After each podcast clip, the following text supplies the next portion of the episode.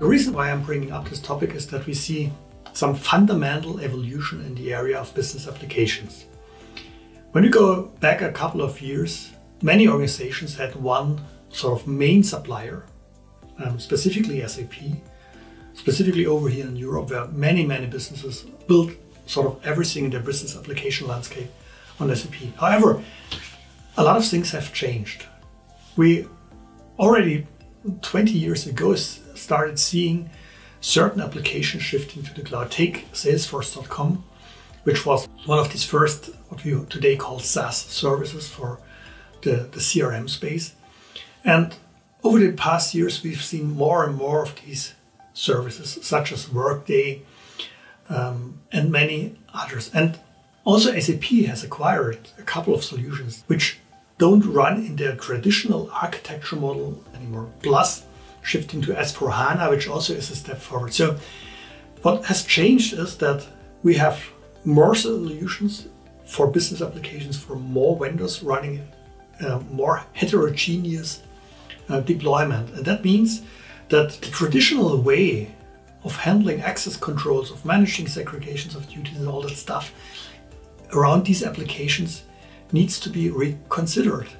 And so that logic of saying, oh, I go for SAP Access Control or one of the sort of direct competitors, um, that is a question which needs to be, from my perspective, um, reconsidered regarding the answer you give. Because what you need is something which supports your business applications across the entire range of business application you will have your, or you're having now and you will have in the future. So, and this looks different because it's not only SAP, it's not only the traditional R3 ABAP environment, it's a different world you need to serve. And there are answers, there are answers from SAP, there are answers from other vendors. Um, what I believe is really important and critical today is to think beyond the traditional perspective when making these decisions. This is not about going for other vendors or that vendor or that vendor. It's about understanding the, the problem is changing. The way you need to handle your business application is changing because you have more of these, it's more heterogeneous. And so you need tools that support all of these business application in an adequate manner. And I also believe strongly tools that integrate well with what you do in identity and access management, so in access control beyond your business applications.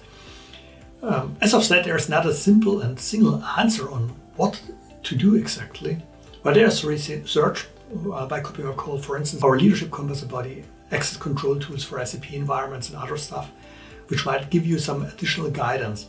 In any way, before you make your decisions, step back and think about does my business application landscape look like it used to look?